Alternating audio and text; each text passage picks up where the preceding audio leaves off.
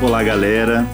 Bom, a gente tá aqui com mais um episódio do podcast O Que Que Tu Faz, onde a gente troca uma ideia com pessoas que trabalham com ciência e tecnologia, né? Como a gente já falou por aqui, para construir um produto de tecnologia ou para fazer uma pesquisa é necessário o trabalho de muita gente fazendo coisas diferentes e muito conhecimento acumulado que, quando você vê o resultado, parece uma coisa mágica.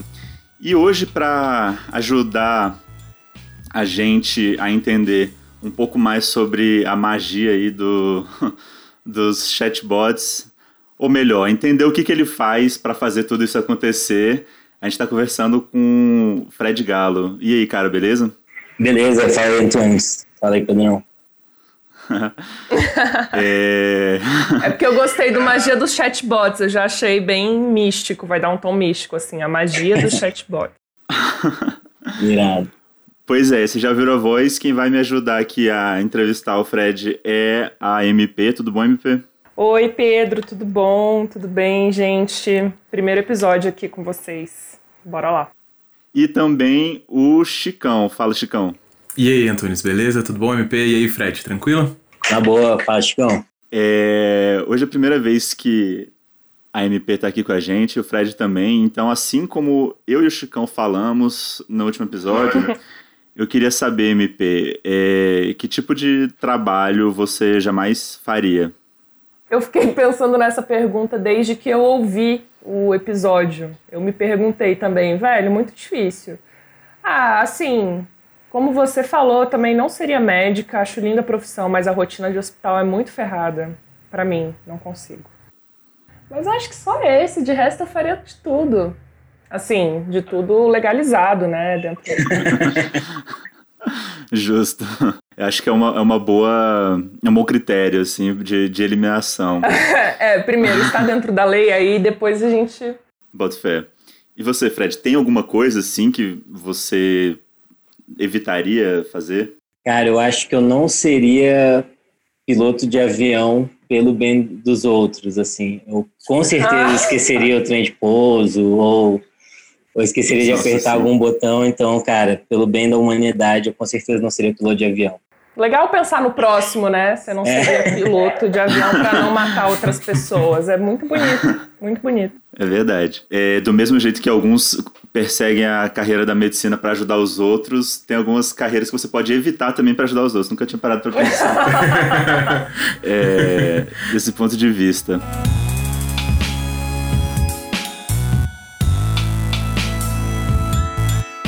Mas então...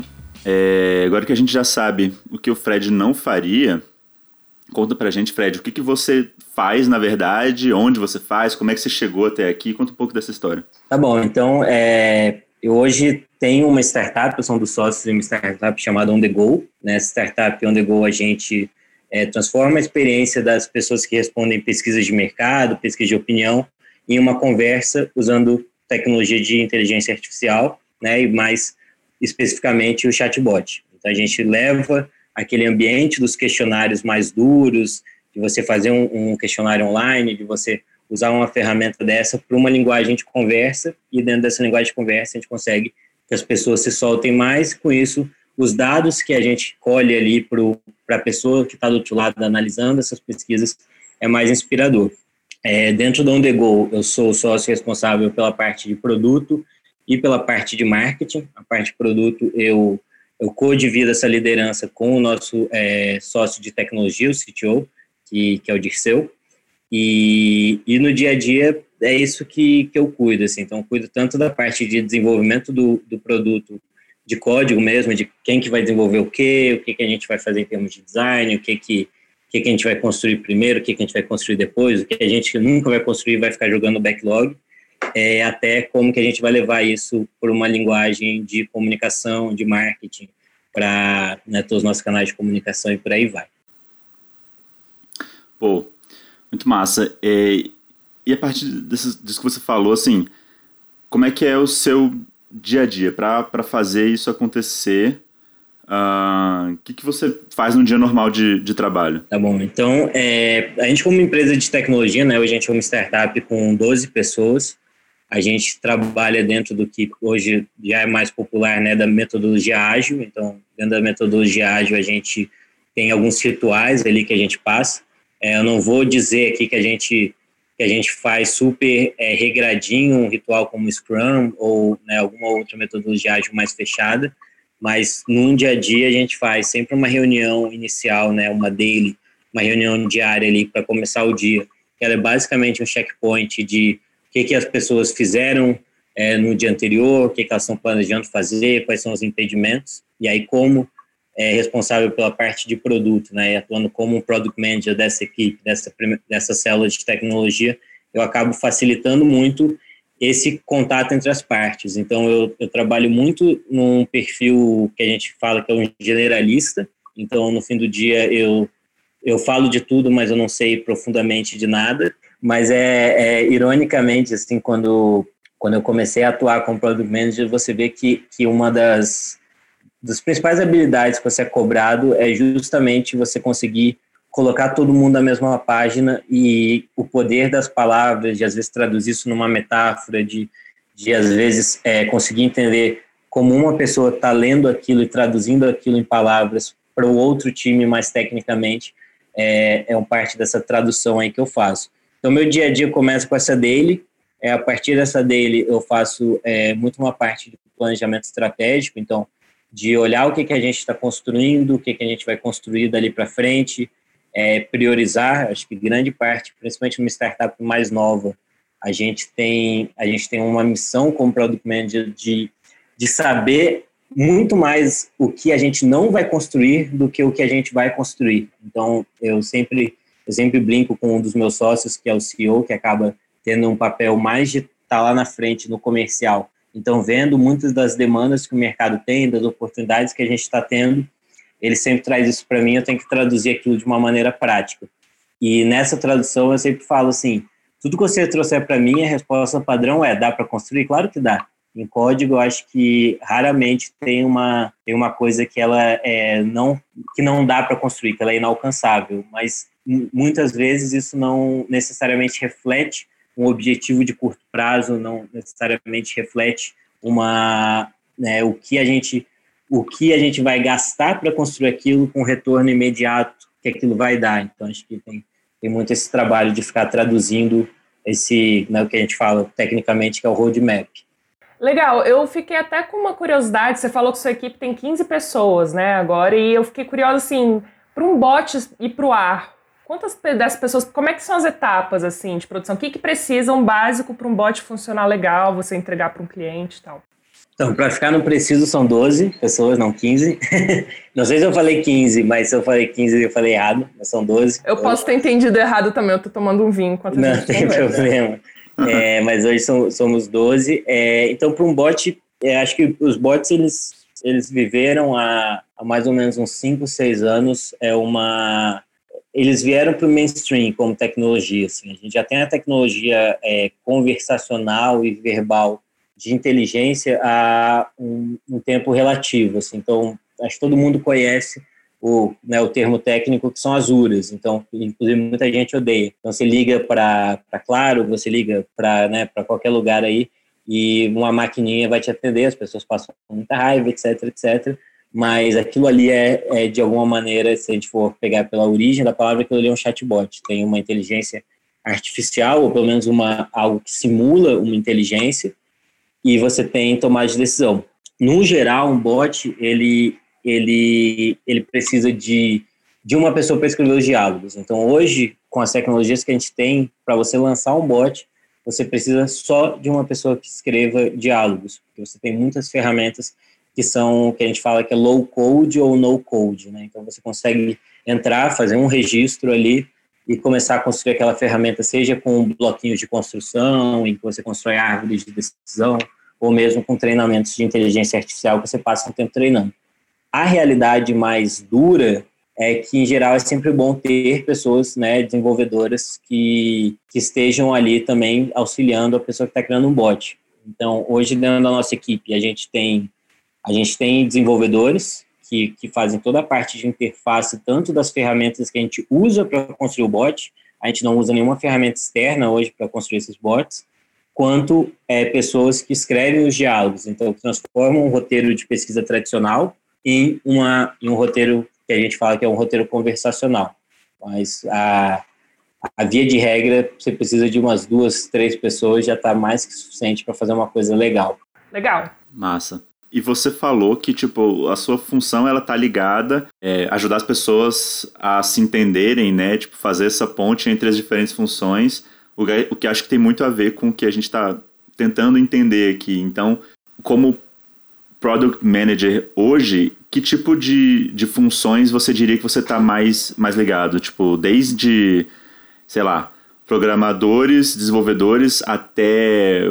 tipo, designers, que tipo de funções? Legal. Então, o Product Manager, ele funciona um pouco... Tem até muita essa discussão dentro de produto, de falar assim, ele funciona como orquestrador, mas eu não gosto muito dessa coisa de que ele é o maestro, porque pensa-se que o maestro, ele entende tudo o que está acontecendo, e o Product Manager, muitas vezes, ele está mais perguntando para a equipe o que está acontecendo e tentando fazer as partes andarem para o mesmo lado. Então, ele tem mais uma função de técnico, à beira do campo, que está ali reagindo a cada novo acontecimento, do que de um maestro que vai fazer aquilo ser executado com maestria, né? Sem apelar para um trocadilho. Mas, então, no dia a dia, o Product Manager ele tem muito um papel de pegar, numa startup tradicional, né? Numa ideia de uma startup em geral, de pegar as áreas de negócios, então, são os objetivos comerciais e de marketing dessa empresa, as áreas de design, então tudo aquilo que vai afetar diretamente a experiência dos usuários, né, como um todo, e a área de tecnologia, então pegando a tecnologia num termo mais técnico, de desenvolvimento de código mesmo, e juntar isso tudo em um objetivo comum. E muitas vezes juntar isso tudo é combinar a gente vai fazer a funcionalidade que o cara vai poder ver 3 tipos de gráfico na pesquisa dele, ou a gente vai construir agora uma nova funcionalidade para a pessoa, né, para a pessoa que está respondendo a pesquisa poder enviar um áudio. Então, tomar essas decisões, em geral, cai no colo do Product Manager, né, da pessoa que está fazendo gerenciamento do produto, mas ela, muito raramente, ela é uma decisão tomada só pelo Product Manager, aquela parte de entendimento de viabilidade técnica daquilo ali, então quais são os impedimentos que a gente tem hoje técnicos, envolve o impacto daquilo no negócio. Então, se eu desenvolvo essa funcionalidade antes daquela, o que isso afeta diretamente nos resultados do negócio?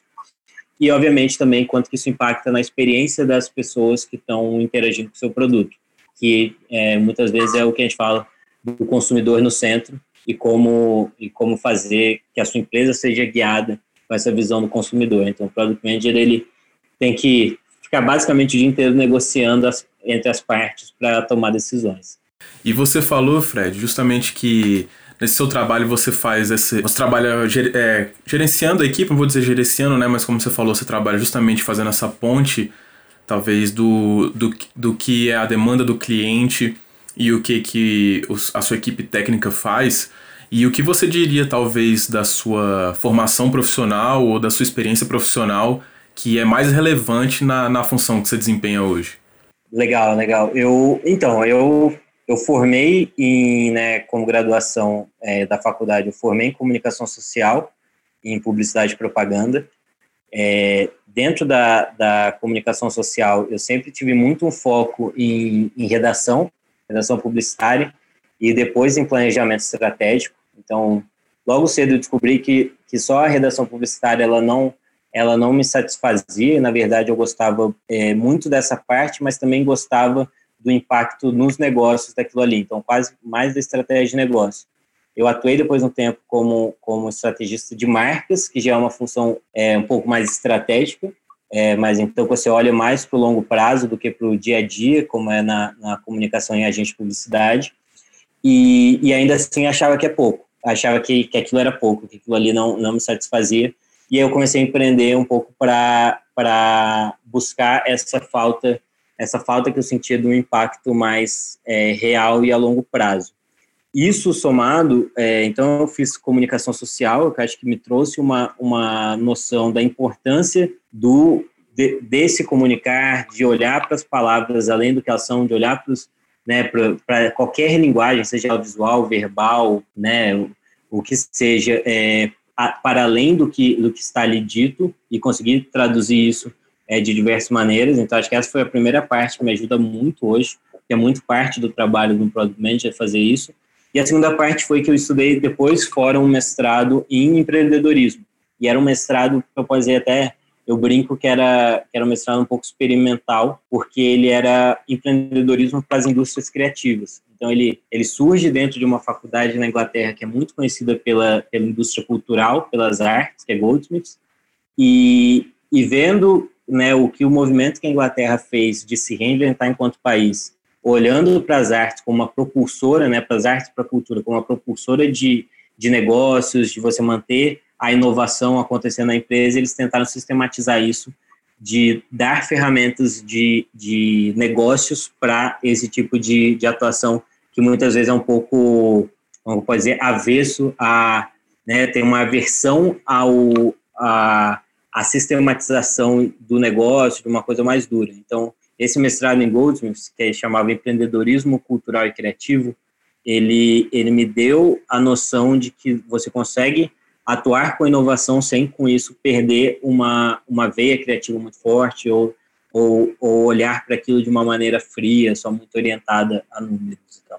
Pô, muito massa essa visão, Fred. O que eu achei legal é que, tipo, como eu falei aqui algumas vezes já, a gente quer entender como tecnologia é feita e acho que a sua experiência fala muito sobre, tipo, como diferentes perfis podem causar esse impacto, né? Você falou do impacto, que isso te motivou a empreender, e eu acho que é muito legal essa visão de, tipo, como as coisas se complementam, porque a gente está muito acostumado a pensar num um programador e um designer dando a mão e, tipo, inventando alguma coisa, e aí às vezes tem o cara comercial, perfil de vendas e tal, a gente imagina muitas essas coisas, mas existe uma série de nuances. O Product Manager é uma função fundamental, e você falou sobre como a sua trajetória, tipo, conta outra história, né? Uhum. Sobre tecnologia e impacto. Muito massa, cara. Opa! Antunes do Futuro, interrompendo esse programa aqui rapidinho para lembrar vocês que vocês podem entrar em contato com a gente por oketufaz@gmail.com e também seguir a gente lá no Twitter, @oketufaz. No Twitter também a gente queria conversar com vocês, a gente está aberto à discussão, a gente tem conversado com pessoas incríveis sobre temas muito interessantes e seria muito legal saber o que vocês têm achado disso. Além disso, manda também sua sugestão de entrevistado, manda sua sugestão de temas, né, de o que você queria ver por aqui. Vamos trocar uma ideia. Mas agora bora voltar para esse papo que está sensacional. Daqui a pouco vocês vão ver o Fred falando sobre a escala de Likert de emoji. E essa parte é muito boa, então recomendo que vocês fiquem atentos. Ao longo desse seu caminho e da função que você faz hoje, tipo, o que você aprendeu fazendo isso? É uma pergunta bem aberta mesmo, tipo, pode ser uma habilidade, uma lição de vida, sei lá. Cara, acho que, obviamente, tá dando aquela resposta bem canalha, aprendi muitas coisas, é até difícil dizer o quê, mas em termos mais práticos, assim, tem algumas coisas que eu acho que ficaram muito claras, assim, para mim, depois de um tempo atuando como Product Manager, assim. Acho que a primeira coisa, e aí, obviamente, tem um viés meu, assim, do local de onde eu vim, assim, que é muito claro, que as palavras, elas têm um impacto muito grande, como as pessoas dão nome para as coisas, como a gente define algo e como a gente, enquanto grupo, compartilha de uma palavra, faz muita diferença no entendimento de todo mundo fazer a coisa que é para ser feita, o combinado. Então, conseguir atuar com isso. Eu acho que por ter um background de redação e um gosto particular por literatura, por filosofia, né, pela leitura como um todo, assim, eu sempre dei muito peso ao fato da palavra. E hoje, na minha atuação, é uma das coisas que eu vi que é mais legal é quando a gente consegue, por exemplo, renomear um pedaço do produto com outro nome, e isso, às vezes, é o suficiente para mudar a chavinha de algumas pessoas na equipe para qual é a função daquilo. Então, a gente... A gente, muito tempo, né, tinha vários produtos que a gente desenvolvia dentro da OndaGo com funções diferentes. E a gente chamava eles cada hora por um nome. Uma das coisas que eu fiz há um tempo atrás para organizar isso foi nomeá-los exatamente como eles devem ser nomeados. Isso é uma coisa simples, mas tem um impacto muito grande. Então, acho que essa coisa das palavras foi um aprendizado, acho que enorme, assim, e que é legal de ter times mais multidisciplinares.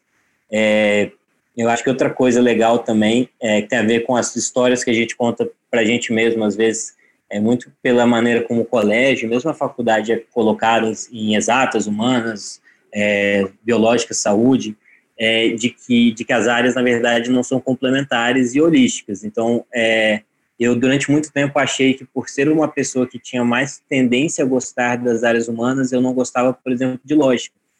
E hoje, trabalhando com programação, boa parte do que eu faço no meu dia a dia é pensar e discutir lógica com o CTO. Então, mesmo não codando em nenhuma linguagem específica, eu consigo discutir lógica de programação com ele de uma maneira, e eu olho assim, isso vem, filosofia. Lógica e filosofia nascem intrinsecamente juntas. A matemática e a filosofia, que são colocadas quase como opostas, quem gosta de matemática no colégio não gosta de filosofia e vice-versa, na verdade elas nascem muito, muito juntas. Então, eu acho que são coisas que no dia a dia você vê que quebra muito, né, as coisas que a gente conta pra gente mesmo, assim. Ô Fred, eu compartilho muito essa pala com a palavra também, porque como jornalista também tem que lidar com as palavras, então eu sei que, assim, ela muda opinião, ela derruba governo, o jeito que você fala, né? E eu imagino que como project manager, então são duas perguntas, aí vocês decidem depois qual é melhor, qual vocês usam, mas enfim. A primeira é que, tem as palavras do seu produto, mas como você tem uma função de passagem de bastão, eu imagino que você deve ter que lidar muito com as palavras entre a equipe, assim, né, assim... Até por questões de relação interpessoal e tal, e principalmente eu acho que nisso de home office a gente é afastado, é aquilo, né? No WhatsApp a gente não tá mostrando como a gente tá se sentindo, às vezes, de fato. Às vezes um ponto ali, parece que a gente tá sendo grosso. E outra coisa também que tem muito a ver com o que você faz é a própria conversação dos bots, né? Assim, você vê a evolução dos bots, a gente passou para aquele tom rígido, né? De olá, tudo bem, eu não sei, eu sou fulano, não sei o quê, não sei o quê.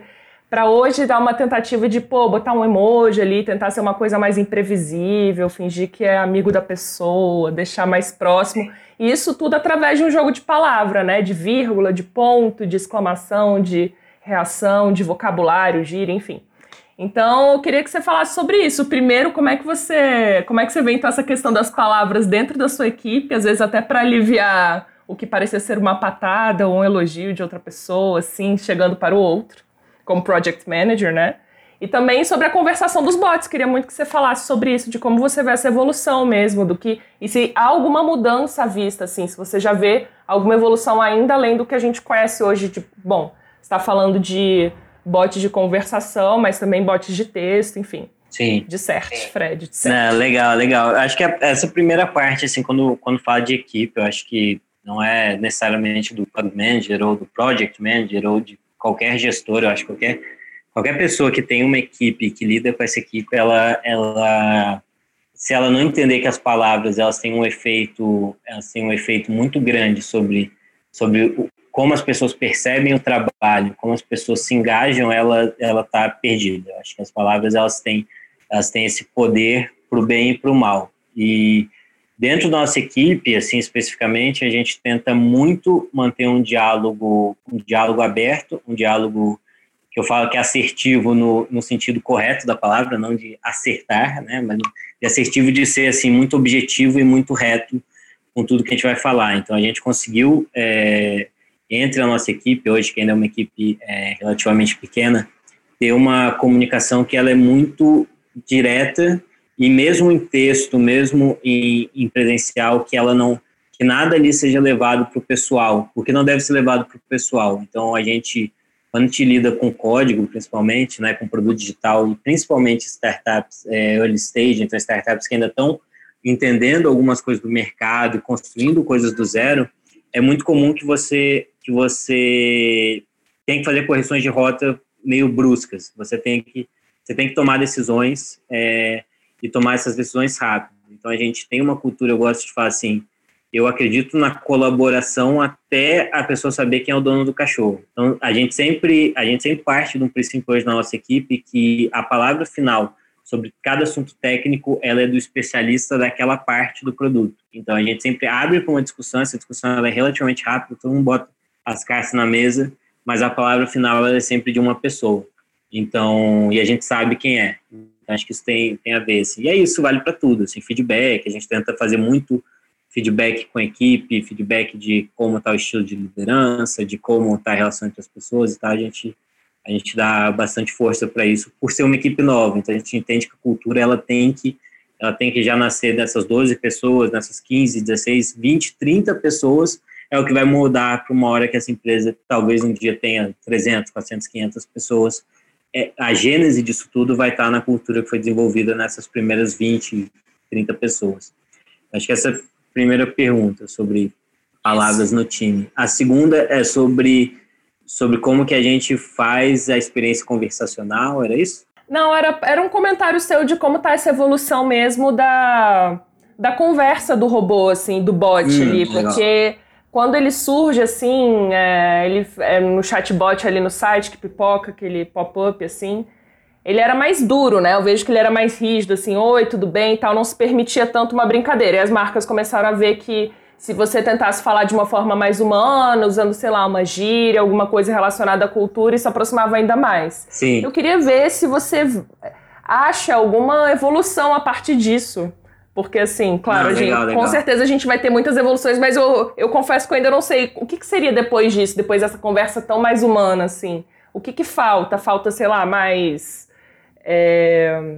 Qual que é a palavra? Esqueci. Mais improviso, tipo, da parte do bot? Mais informalidade, mais... mais uma capacidade de fazer as coisas... mais espontâneas, como um humano mesmo, sabe? Reagir, né? Então, eu acho que essa, cara, é um assunto que... Aí eu sei que a gente poderia fazer 5 programas só sobre isso. Então, eu vou tentar resumir algumas ideias, assim, que obviamente é o que eu penso o dia inteiro sobre, então tem muita coisa, assim, mas... Eu acho que tem várias coisas, assim. Acho que a primeira coisa é que a gente entendeu no OndaGo e que foi o nosso diferencial no começo, é que responder uma pesquisa de mercado, ela em si, a formalidade dela, ela estava descolado do que é uma pesquisa com naturalidade. Então, a gente brinca muito assim, se você pergunta as coisas como se você estivesse perguntando um questionário, você está questionando a pessoa, você está botando ela contra a parede, essa pessoa vai te dar respostas que elas estão num primeiro nível de uma reação muito, muito rápida. Então, ela não vai ser espontânea com você. E a falta de espontaneidade, principalmente no momento de Big Data, né, no mundo de Big Data que a gente vive, é muito ruim para as empresas. Então, a gente viu no OndaGo, especificamente, um movimento que era as empresas estavam parando de tirar insights a partir da pergunta espontaneamente pro seu público e tirando insights a partir de dados factuais conseguidos através do Big Data. Então, essa pessoa clicou nesse filme ou não? Essa pessoa botou isso aqui no carrinho e depois tirou? Essa pessoa navegou para cá e não navegou para lá? Ela disse isso no Twitter, etc. Então, a gente tinha muitos dados factuais, mas a gente começou a perder o contato de por que e como as pessoas verbalizavam aquelas escolhas. E os questionários, eles não estavam conseguindo ir nesse ponto de entender os porquês. Então, a conversa, a gente vai tirando a pessoa do modo, que a gente fala que é tirar do modo fazer provinha de vestibular. Eu tenho que responder a questão 1, depois a questão 2, depois a questão 3, até a questão 20. Como a gente vai fazendo em tom de conversa, por mais que a metodologia ela seja basicamente a mesma coisa, isso bota as pessoas em um estado de mais amigável e que gera uns sites diferentes. E aí tem um trabalho, eu acho, super... que é o time de UX Writing que faz, né, o time de conversacional que faz assim, muito bem, que é de pegar o questionário durinho, pegar aquele questionário super careta e transformar aquilo em uma conversa sem com isso perder... a clareza que você precisa em uma pesquisa de mercado, sem você perder a objetividade que você precisa. Acho que essa é a primeira parte. A segunda parte, assim, que é super interessante também, é que em vários bots, as empresas começaram a usar muito bot para fazer atendimento ao consumidor, né? Então, saque, e também fazer, né, canais de compra. Então, eu quero comprar mando um WhatsApp para Magalu para saber que TV tem, etc, etc. E eles se tornaram uma interface, um ponto de contato com as marcas. Só que é um ponto de contato muito, muito louco, porque até esse momento a gente era muito ligado em ter pontos de contato visuais, principalmente na era que a gente vive depois da internet banda larga. Então, você tem marcas que focam muito na cor delas, no logo, no tipo de foto que usa, e em um momento você reduz isso para algumas frases e alguns emojis. Como que você deixa claro a sua assinatura verbal dentro disso e faz isso passar para sua marca? Então, as empresas estão aprendendo a fazer isso. Acho que muitas passam pelo que eu gosto de brincar, que é a síndrome de Peter Pan. Então, elas tentam ser demais legalzona, elas tentam ser... parece um roteiro da Malhação. Então, o bot fica super cabeção da Malhação, assim. Então, é difícil balancear mesmo, assim, né? Que horas você usa uma gíria, que horas você usa um emoji. A gente, especificamente falando do emoji, é um assunto que... Esse dava um episódio inteiro, o emoji, que é demais. Total, vamos falar sobre emoji. A gente usa os emojis, tem uma escala comum de pesquisa de mercado, chama escala Likert. Não sei se vocês sabem exatamente o que é, mas ela é uma escala comum que é... Concordo totalmente, não concordo. Exatamente, são cinco escalas, então ela tem pequenas variações, mas concordo, isso aí concordo plenamente, concordo totalmente, discordo totalmente, por aí vai. E que é uma metodologia que é muito usada e que funciona muito bem. A gente transformou isso, por exemplo, a gente tem uma versão dela que é a escala Likert de emoji. Porque as pessoas, elas entendem. É o emoji de vômito, o discordo. É, exatamente. É o emoji de raivinha, o emoji com a carinha reta, sem expressão. Adorei. Muito massa. Então, isso é muito legal, assim, porque você tira aquela... Você está ali lendo, concordo plenamente. Que pessoas usam plenamente no dia a dia, assim. Então, a gente traz também para a linguagem. Concordo muito ou concordo totalmente? É, exatamente. O emoji, a gente está se comunicando com o emoji, é mais fácil. Então, a gente usa também isso para fazer e a gente usa isso para quebrar, às vezes, visualmente a conversa também. Então, eu quero dar destaque para uma coisa. Às vezes, a gente usa um emojizinho da mãozinha amarela apontando para uma palavra. A gente usa quebras de linha, tem várias coisas, assim, que o bot reagir ao que a pessoa responde. Eu acho que é uma das grandes coisas da pesquisa conversacional, que é, eu te perguntei o quanto você concorda com uma frase, né? O Brasil é um país diverso e tranquilo. Discordo totalmente. A gente pode dar o feedback conversacional de, pô, entendi, também acho que é por aí. Num questionário tradicional, essas coisas elas não acontecem. Então, a gente consegue fazer esse feedback de manter a pessoa no loop ali. E aí tem a ver com emoji, tem a ver com GIF, tem a ver com N coisas aí conversacionais. Essa tecnologia de robôs em chats, ela, como você falou, é tipo assim, eu observo que elas são muito comuns numa forma reativa, assim, né? De, por exemplo, atendimento ao consumidor e tudo mais. E você acha... E, tipo assim, ela tá caminhando pra algo além, pra, por exemplo, ela entrar em contato com um consumidor, algo mais desse tipo? Imagino, assim, pensando nisso ao extremo que o Chico falou, até vendas, né? Tipo... Isso, exatamente, Principalmente, né? É, que nem o algoritmo que aparece pra gente um anúncio de abacate, a gente ia pesquisar do abacate, assim, um chat. O chat já te manda uma mensagem e tá chegando o almoço, hein? Qual a questão que você vai fazer? Cara, putz, isso é uma pergunta muito maneira, Chicão, porque sempre foi uma coisa que eu sinto do marketing, acho que assim, abrindo o marketing digital como um todo, principalmente o marketing, né, de performance, mídia programática, retarget, todas essas questões técnicas de caçar a pessoa no momento de compra dela e tentar fazer aquela conversão quase que a forceps, assim. Sempre uma coisa que eu senti da experiência, não só como consumidor, mas até como uma pessoa de marketing mesmo, que pensa sobre essas experiências e quer fazer isso de uma maneira mais sustentável e saudável, é que a gente hoje tem muitos dados sobre como o consumidor atua e quais os momentos que ele está online. Mas a gente tem muita pouca elegância e serendipidade para fazer essas coisas parecerem que aconteceram de uma maneira mais natural. Então, e aí eu acho que a questão do bot, principalmente do bot ativo, ele vai muito ao encontro disso, assim. Como fazer que aquilo ali seja um marketing, no fim do dia, eu comprar um produto, etc., ele é um jogo de sedução em que as duas partes têm que se encontrar no momento certo, na hora certa e com as mesmas vontades. Não dá para fazer isso de uma maneira diferente. Então, você tem que casar a minha vontade de tomar uma coisa refrescante, de me dar um momento de prazer, etc., abrir uma Coca-Cola com a Coca-Cola estar disponível para compra para mim. Então, fazer essa jornada acontecer de uma maneira elegante e que pareça muito natural e muito mágica é super legal. Então, assim, eu acho, sinceramente, que enquanto tecnologia a gente está a um passo disso já, a gente, na verdade, já consegue fazer esse tipo de atividade, de proatividade, mas eu não acho que é um caminho legal das empresas fazerem.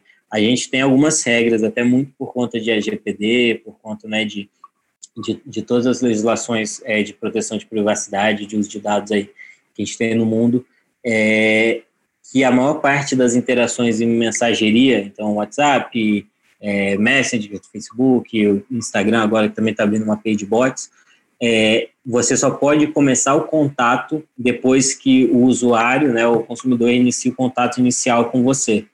E depois disso você tem uma janela, em geral essa é a regra meio padrão, você tem uma janela de 24 horas para continuar aquele contato. Aí nessa hora você pode dar uma bombardeada nessa pessoa. E as marcas estão aprendendo a fazer isso com elegância para não ficar o vendedor chato. Então, eu acho que é um pouco por aí, assim, eu acho que e aí essa importância de você ter gente que está olhando empaticamente, que está olhando para essa narrativa, para olhando para essas coisas mais sensíveis, para elas falarem assim, dá para fazer isso com a tecnologia? É o que eu falei lá no começo, sempre dá, mas é o que a gente tem que fazer, é o caminho que vai dar um resultado legal, que vai criar uma experiência maneira? Não necessariamente, está mais ou menos aí. Massa, não é porque você pode que você deve. Exatamente, né? Exatamente. Isso vale para a vida demais. Exatamente. Eu lembrei da, tipo, notificação do iFood, tá ligado? Ele manda, tipo, nossa, um meme e manda até, às vezes, o nome do restaurante falando, não sei o quê. Tipo, a piadinha do Twitter do momento e, tipo, ele não vai conversar com você, mas é uma comunicação muito informal e que, às vezes, tu clica e faz uma venda, né? Então, o iFood, o time de UX Writing do iFood que escreve essas notificações, por exemplo, é um time muito bom. É um time muito antenado com o público-alvo, etc. Mas, por exemplo, eu tenho um exemplo disso de coisas que, às vezes, o Peter Pan, ou ser legal demais, pode dar ruim, assim. Então, uma vez eu não lembro se era um e-mail, se era um push, alguma notificação. Era uma coisa, tipo assim... Oi, querido. Uma mensagem.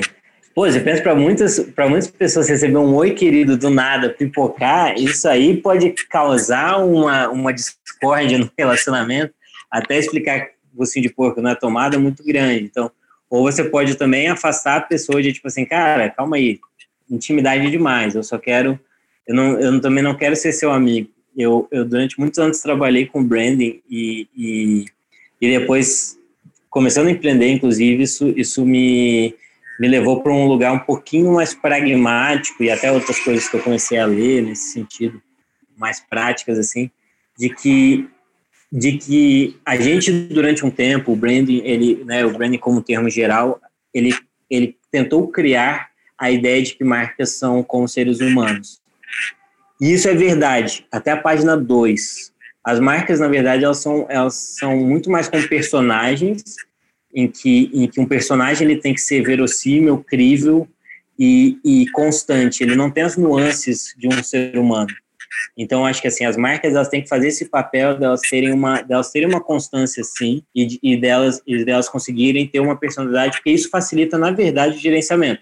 Assim como ter uma descrição clara do seu personagem ajuda você a criar um roteiro do seu RPG ou da sua série, do seu filme, você já meio consegue prever as atitudes dele, isso serve para o gerenciamento de marca.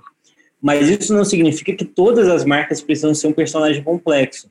Algumas marcas, elas podem ter uma personalidade muito mais pé no chão, muito mais comoditizável e atuar em outros canais com a mesma efetividade, sem necessariamente precisarem ser amiguinho da galera, entendeu? Acho que para iFood funciona super bem, mas não necessariamente vai funcionar bem para, sei lá, pra loja de construção, ou vai funcionar bem para o seu banco.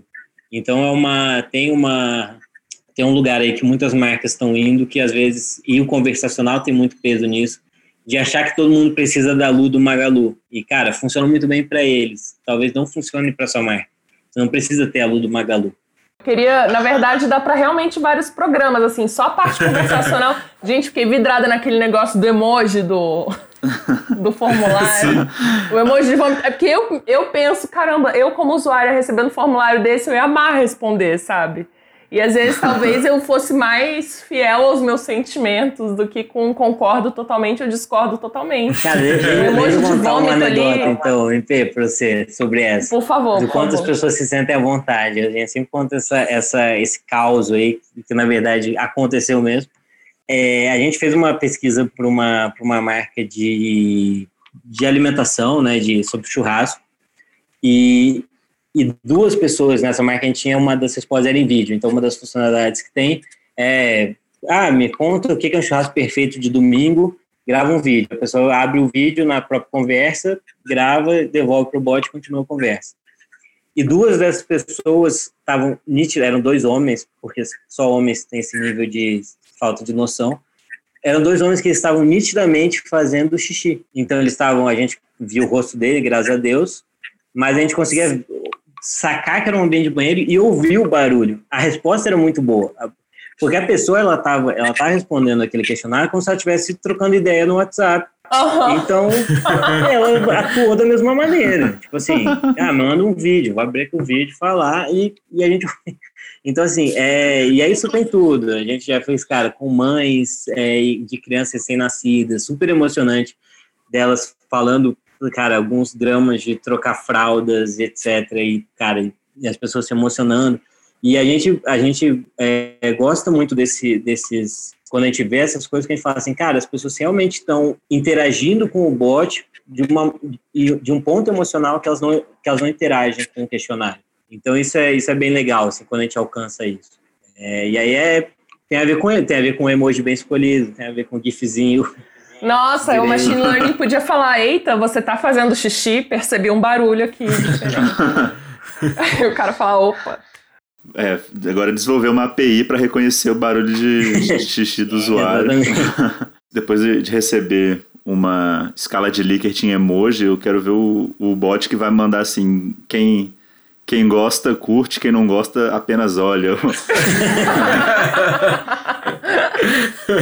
A gente teve pior que a gente fez uma dessa, cara, com os influenciadores. Aí você vê, e assim, cara, tudo é cliente, né? Então, assim, a diferença é aquilo que eu tava falando sobre a personalidade da marca. A gente fez uma pesquisa durante a pandemia sobre a solteirice durante a pandemia. Então, como que os solteiros estavam vivendo esse momento único, primeiro momento na história em que as pessoas casadas estavam, né, fazendo mais sexo do que as pessoas solteiras. Então, brincando, e a gente fez uma parceria com uma dupla de influencers daqui de São Paulo, chamada Soltos S.A., que são a maior comunidade sobre o assunto, o que é ser solteiro, autoconhecimento, etc, etc, no Instagram e no YouTube. E eles soltaram uma pesquisa sobre os hábitos, quem furou a quarentena ou não, quem teve romance, quem teve casinho, que a pessoa vai, como que vão ser as regras dessa nova solteirice agora nesse ano de 2021, que está começando a abrir um pouquinho mais, né, algumas pessoas e tal. E eles têm uma linguagem muito solta. E essa linguagem se trazia, então eles tinham perguntas desse tipo, assim, tipo, qual o seu estado civil? Aí era... sozinho, sem nenhum casinho, a louca do Tinder, então tinha várias coisas assim, e era muito legal, cara, porque as pessoas, esse assim, foi o nível de engajamento que a gente muitas vezes compra as respostas em painéis de respondentes, então as pessoas, elas recebem um benefício para atuar naquilo ali, afinal de contas é uma pesquisa de mercado, então tem alguém ganhando dinheiro com aquilo, E no caso deles, não. Foi assim, só com a comunidade mesmo, para eles entenderem aquilo ali. A gente teve mais de 1.200 respostas em, tipo, 3 dias, assim. Uma coisa de maluco. Uau. Um questionário super longo, que a gente, mesmo pagando, a gente não consegue que as pessoas cheguem até o final nesse nível, assim. E aí tem... Mas aí é o mérito desse bot específico é da Carol e do André, que escreveram ele, assim, belamente, assim, com muita personalidade. Que massa. Muito bom, Fred, conversar com você, como sempre, tipo... Foi mais que deu pra gente falar do seu dia a dia, da sua função e tal, e o papel nisso na construção do produto, mas... Poxa, a gente falou sobre muitas outras coisas, foi muito massa. Valeu por ter topado, conversado aqui com a gente. Valeu, MP e Chicão. É nóis. Valeu, pessoal. Obrigado. Gente. Foi ótimo. Valeu demais, Fred.